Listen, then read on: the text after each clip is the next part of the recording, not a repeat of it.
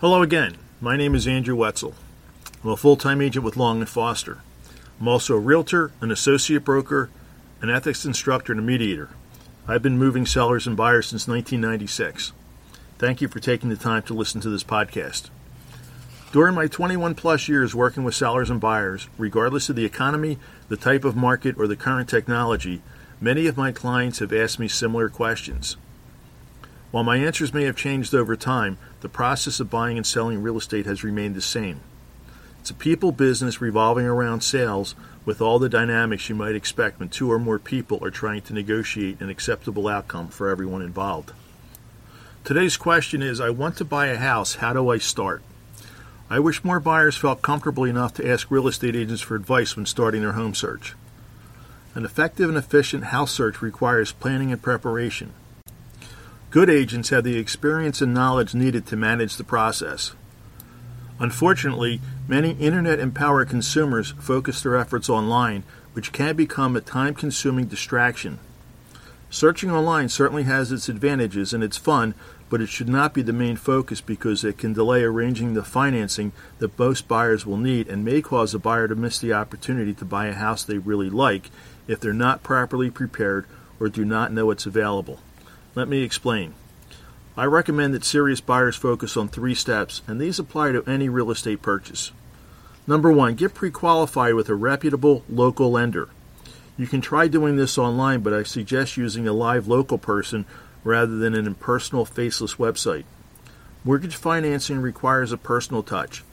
Some buyers, unfortunately, will not be able to get financing, while others may need to do a few things to qualify for the loan they want. Whichever the case, it's better to know the details as soon as possible. When you identify lenders to consider, please be thorough. Do not just look at an advertisement, especially if it appears too good to be true. There's more to getting a loan than a low interest rate. Getting pre qualified will accomplish two things. First, it will establish a maximum monthly payment and price range while telling you how much of your own money you'll need. Knowing this will help you focus on locations and house features that match your comfort level as far as the monthly payment. The second benefit is that you will have documentation to provide to a seller when you make an offer on their house. Most sellers require proof of financing before they begin negotiating. If you're competing with other buyers, this is especially important. Sellers like to know as much as they can before taking your house off the market. The second thing, hire an agent. Ideally, this should be done before looking at houses. I know that looking at houses is the fun part of the process, but do you want a tour or do you want to be represented by someone who will work for your best interests? As I mentioned earlier, the internet can be a distraction. In addition to delaying your getting financing, the internet can delay your hiring an agent since you can easily access property information on your own, and most agents will be happy to show you any house. We can talk about buyer representation, the code of ethics, and fiduciary duties later, but please understand and accept that we do more than open doors. For example, there's a much debated concept called dual agency. It's legal in Pennsylvania, which means that one agent can represent the best interests of both the buyer and seller in the same transaction, as long as the agent does so with full disclosure to both parties and with their informed consent. I liken the concept to the phrase it can be the best of times or it can be the worst of times.